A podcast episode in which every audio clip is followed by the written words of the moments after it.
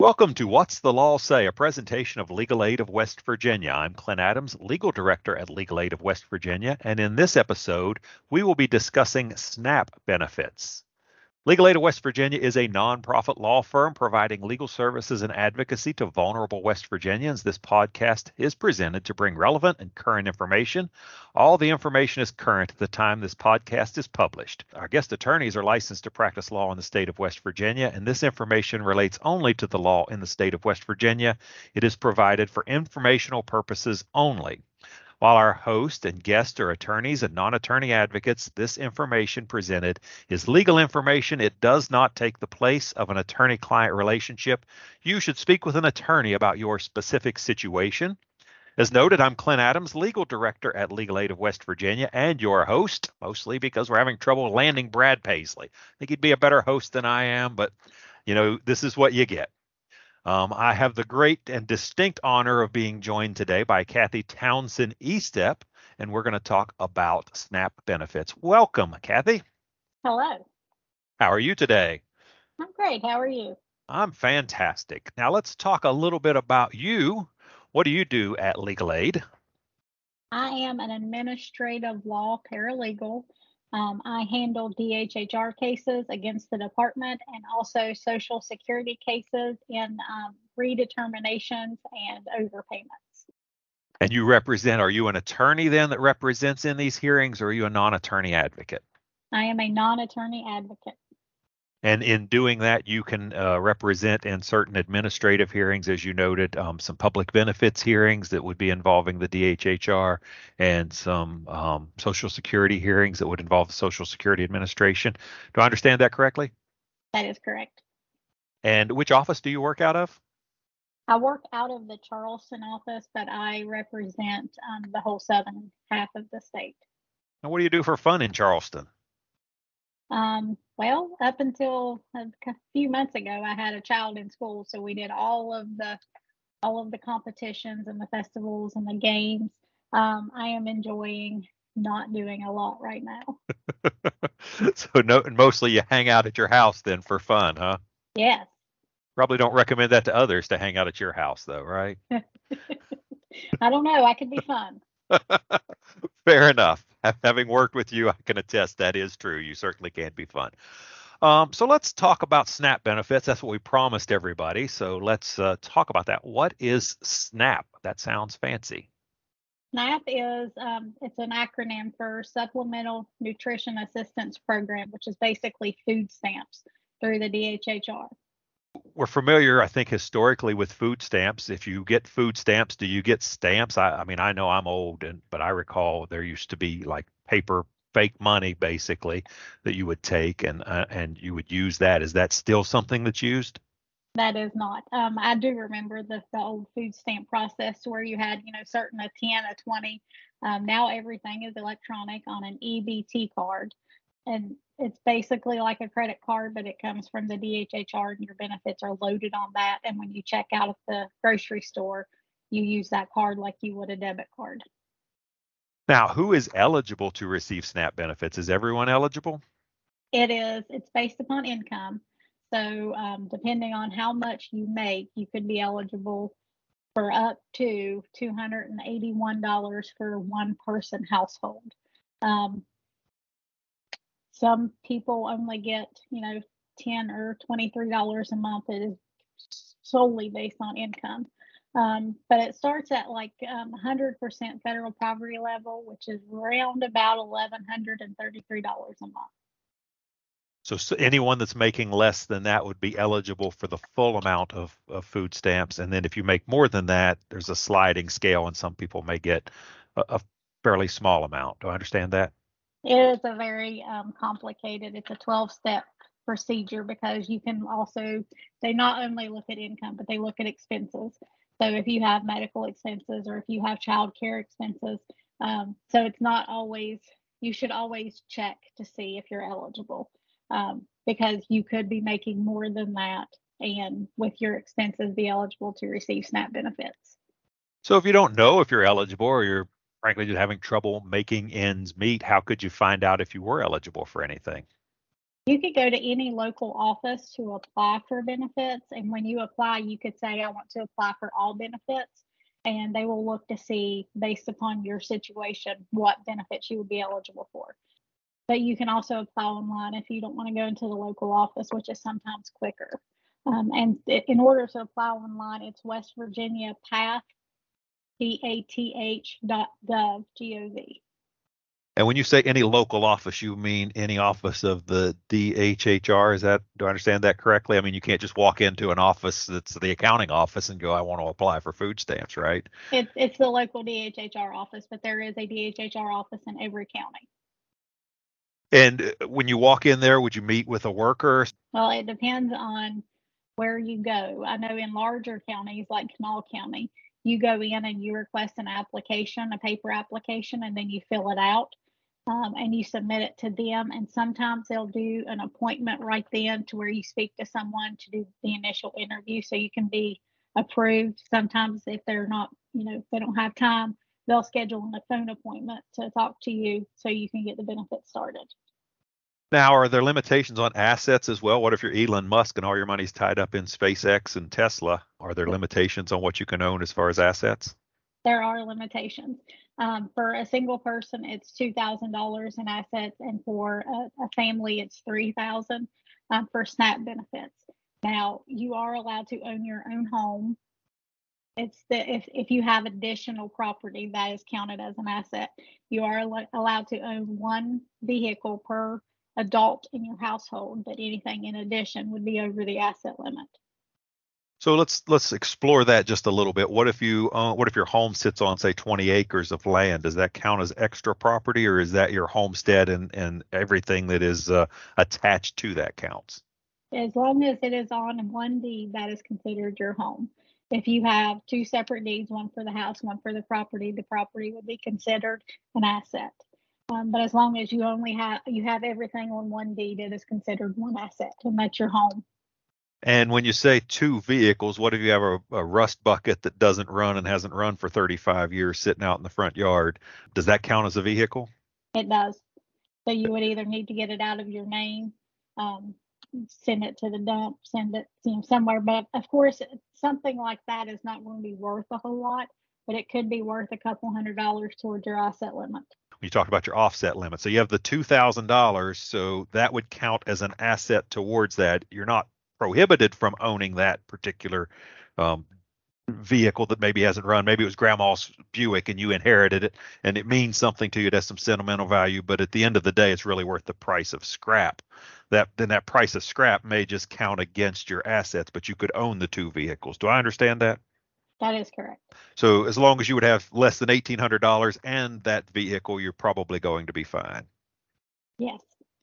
Now you would still need to make sure that you listed that though on your list of assets whenever you filled out the application, um, whether you filled it out online or through a paper application. Um, it's important that you make sure that that you document everything that's on there, right? Yes, and then if if you don't agree with the the price that they have you know put on that that piece of property, you can absolutely talk to somebody about you know telling them that it's not worth whatever because it's not running or whatever. But it's it you have to list everything that you are in possession of that's in your name. Now what if you forget to list something and then you realize it after you get home and you're like oh you know that thing slipped my mind. We had uh, a mobile home sitting in the back of the back 20 there and we haven't used it for forever and it's it's really just you know it's not really a, a lot of value. What would happen if you forgot that? I mean as long as you after you remember report it. Um, because DHHR has access to the DMV, they have access to Social Security, so they all interface with each other. So they will look to see if you have anything in your name that you didn't list, and then that could look like you were trying to purposely keep that information quiet so you could obtain benefits. So you want to make sure if you remember it, you report it. You can report it to the local office. You can call them. You can call the customer service number. Um, you can even email. There's a, a change email where you can email changes and that way there's there's proof that you did report what you said you know what you forgot to begin with we talked about there are limits on how much money you can make um, what if you're working for cash what if you're doing odd jobs and and maybe mowing people's grass or shoveling the snow. You still have to report it as income. Um, the person that you're working for, even if it's cash, they can give you a 1099 at the end of the year for tax purposes. DHHR has access to the taxes. So you need to report any money that you're making. So what do you do now? You so you've applied, they've determined that you're eligible. Now you get your SNAP benefits. What all can you buy with SNAP benefits? You can buy any kind of food item. Um, you cannot purchase um, diapers. You cannot purchase anything that's that's not food related. You cannot purchase alcohol. Um, you cannot pre- purchase ready-made food. So, like in the Kroger's, you know, they have the rotisserie chickens that are already ready. That would not be available to you for the with the EBT card because um, it is already made. It's it's any kind of food related items that is not already made. Sorry, you made me laugh because anyone that's familiar with Eminem songs knows that food stamps don't buy diapers because he made that clear in his song "Lose Yourself." that is true. It's and I understand why you put it in there because you think if you're getting assistance from the DHHR, they would assist, they would help you with you know the basic needs of raising a child, but that is not included. So you can't get rotisserie chickens. You certainly can't get anything at McDonald's or anything like that. But anything that's a food item, what if it's um, soda or chocolate or um, bacon, which are all historically not particularly good for you? Are you allowed to buy those?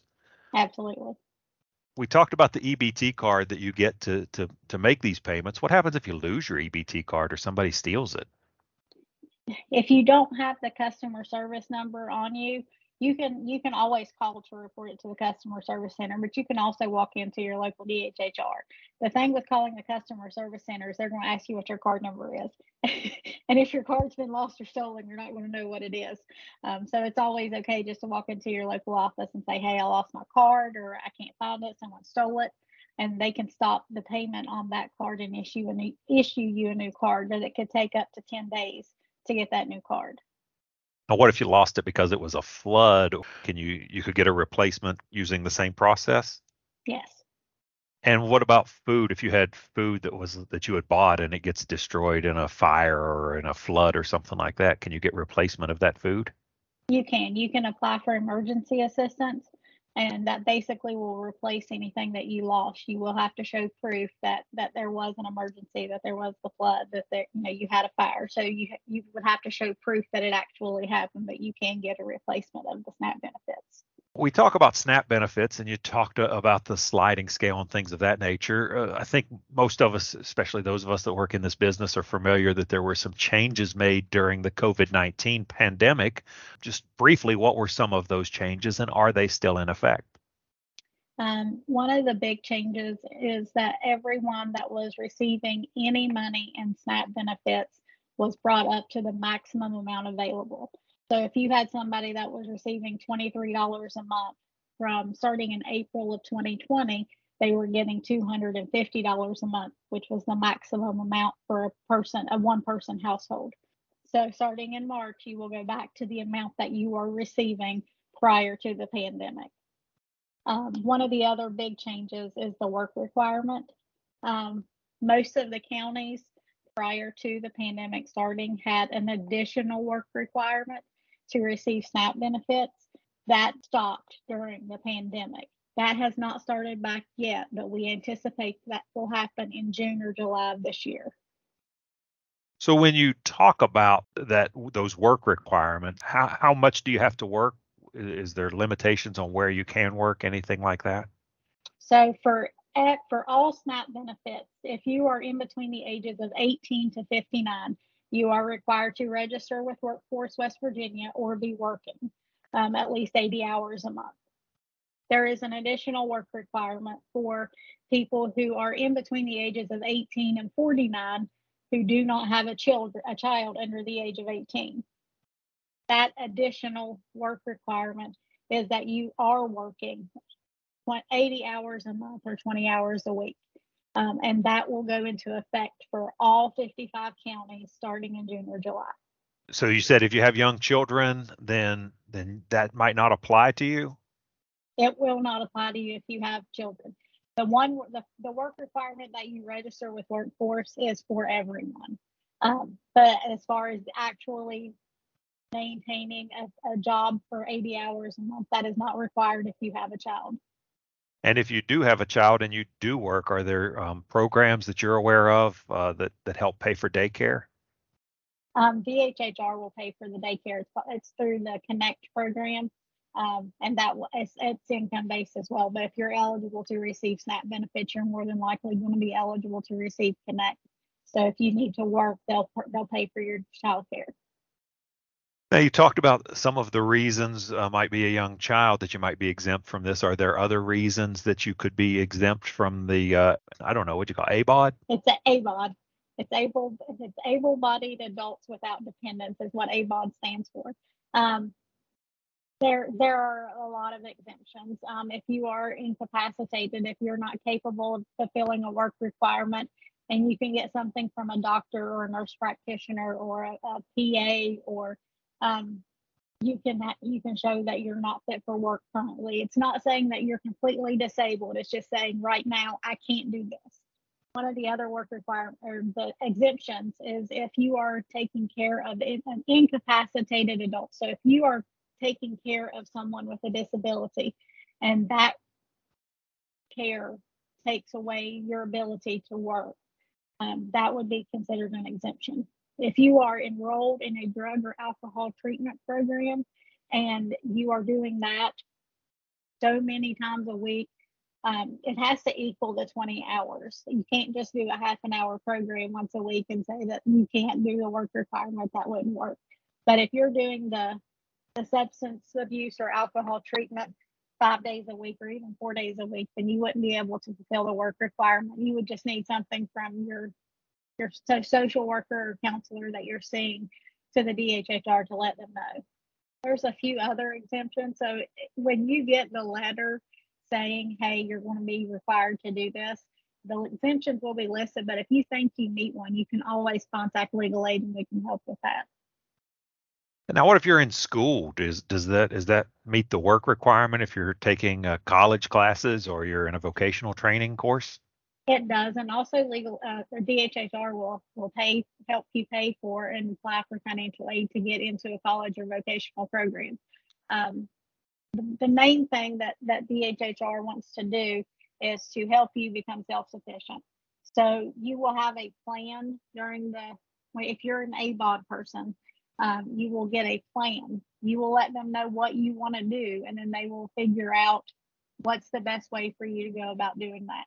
So they're not just going to be saying, hey, you have to go to work. They're going to say, what do you want to do and what can we do to ensure that you get that? Um, because they want you to get a degree. They want you to get a job to where you're no longer going to need assistance. So that's the the main goal is that you're obtaining and maintaining employment where you no longer need assistance from the DHHR. So you should give some thought then if you're if you're going to be in this situation as to maybe what your five year goals might be if you if you want to take a trade school be an electrician um, be a truck driver um, if those are things that are interesting to you then those should be the conversations that you should have right um, with with that worker so that they can help you map a plan to get there. Do i understand that correctly?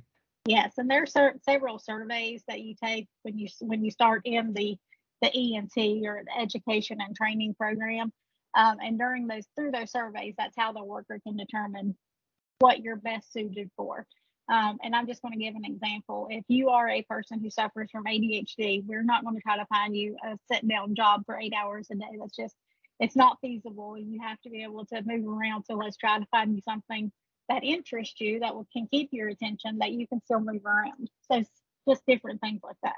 So if you have trouble with with focusing, ADHD is attention deficit hyperactivity disorder. If people aren't familiar with that, right? So if you're going to have trouble focusing on one thing, they might try to find jobs. You know, you're not going to be very good at a factory worker where the job is to take one thing and to take a tire and put it on a truck, for example, right? You're not going to do that every time. Um, so you may need a job that's going to have a little more variety, and they'll try to find a job then that would meet those needs. Yes. Now, let's talk about something I know you're very familiar with. Let's say you're denied SNAP benefits, or uh, maybe it's because of your income or because uh, they think you're qualified for work and you feel like you're not able to work. Maybe you are trying to get a disability, you've applied for disability, um, and you feel like you're not able to work. Um, what's that process look like then if you disagree with what the worker tells you when you first go to the department? Anytime you have what they call an adverse action. So if they're reducing your benefits, terminating your benefits, if they've denied benefits, they will give you a letter telling you you are denied, you are terminated, we're reducing benefits. On that letter is the phone number for legal aid. Contact legal aid, get a case open, and somebody in your local office will be able to assist you. And then, um, what would they assist you with? So, let's say you get a letter that says you just got a job making hundred thousand dollars a year, so you're not eligible for for food stamps anymore. So, I'm not eligible. Um, I assume there would be no appeals process then that that you would want to pursue beyond that. Do I understand that? Normally, not. If if it's that much money. Um, but there there are certain circumstances where someone may be getting you know thirty thousand dollars a month a year for um, income, but they have outstanding expenses that have not been counted. So it's always a good idea for someone in your in the local uh, legal aid office to look at your situation um, and see if, if DHHR is correct. I mean, that's basically what we're doing. Sometimes they are going to be correct. They're going to say that you're over income and you are, and you don't have expenses, and we're not going to be able to do a whole lot other than tell you that that was a correct determination. Um, but other times we could be able to help. It just depends on the situation. Better to look and try than to miss out and, and be eligible. So let's talk about the times that you may disagree. Maybe you think that there is an eligibility factor that they didn't consider in the formula. What does that process look like then? Do you just you just call the department worker and go, "Hey, you forgot to include this," or is there more process required than that? Um, if for clients doing anything by themselves, it's important to have proof of what you're doing. Um, because we're doing, the DHHR is doing a lot of reviews starting coming up, um, things are going to get lost in the mail. It's important if you're submitting something or talking to someone that you have proof of it. Do it by email so you have proof that they received it. Do it by fax so you have proof that they received it. Uh, walk it into the local office and have it stamped and take a picture of the stamped you know, pictures to something. So you have proof that you submitted it. If you are being represented by legal aid, they're going to take care of making sure that whatever has it has been turned in on time.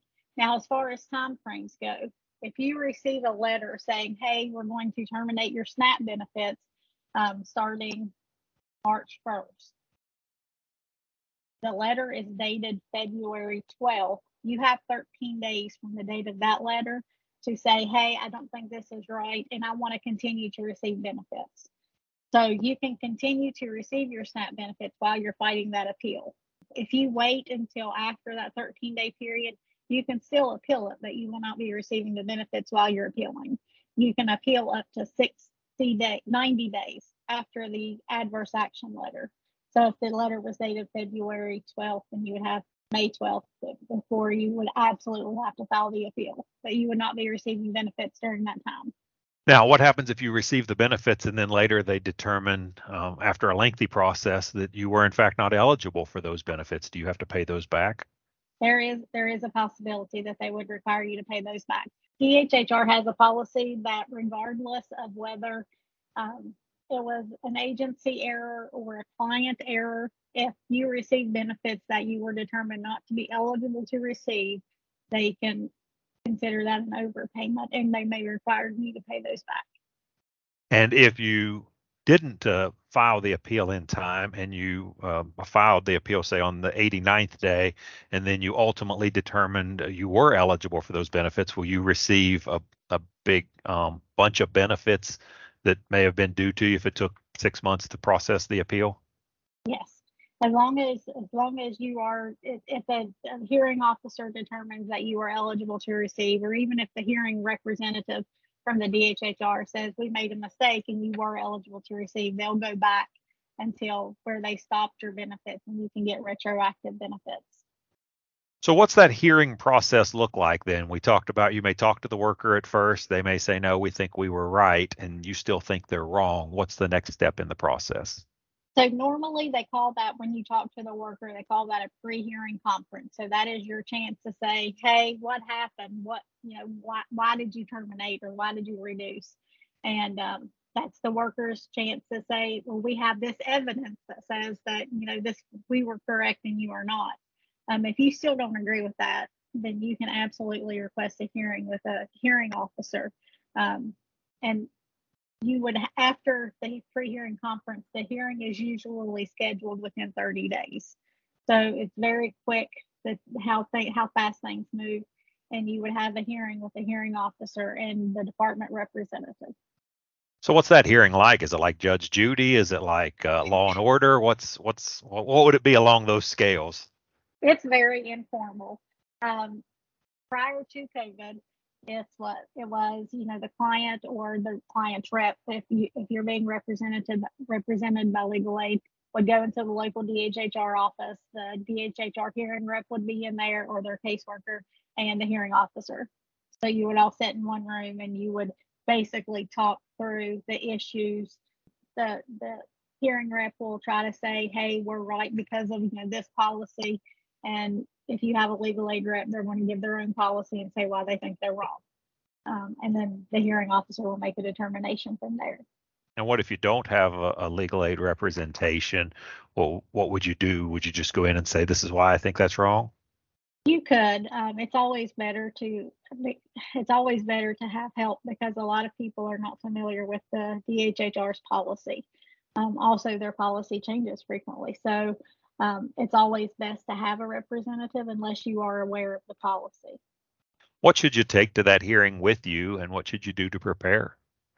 Any evidence that you have, any any reason why you think this is why this happened and how it should have happened. So if if they're saying, for instance, they're saying that um, your ex-husband or your ex-spouse is living with you and you didn't include his income, you'll want to take uh, you know some proof that he's not living there. Show like a lease where he lives somewhere else that he signed, and show your lease that you're the only one on that. Just just proof, evidence that that supports what you're saying. Does the hearings officer issue a decision right there and tell you what they're going to do, or do they send a decision out in writing later?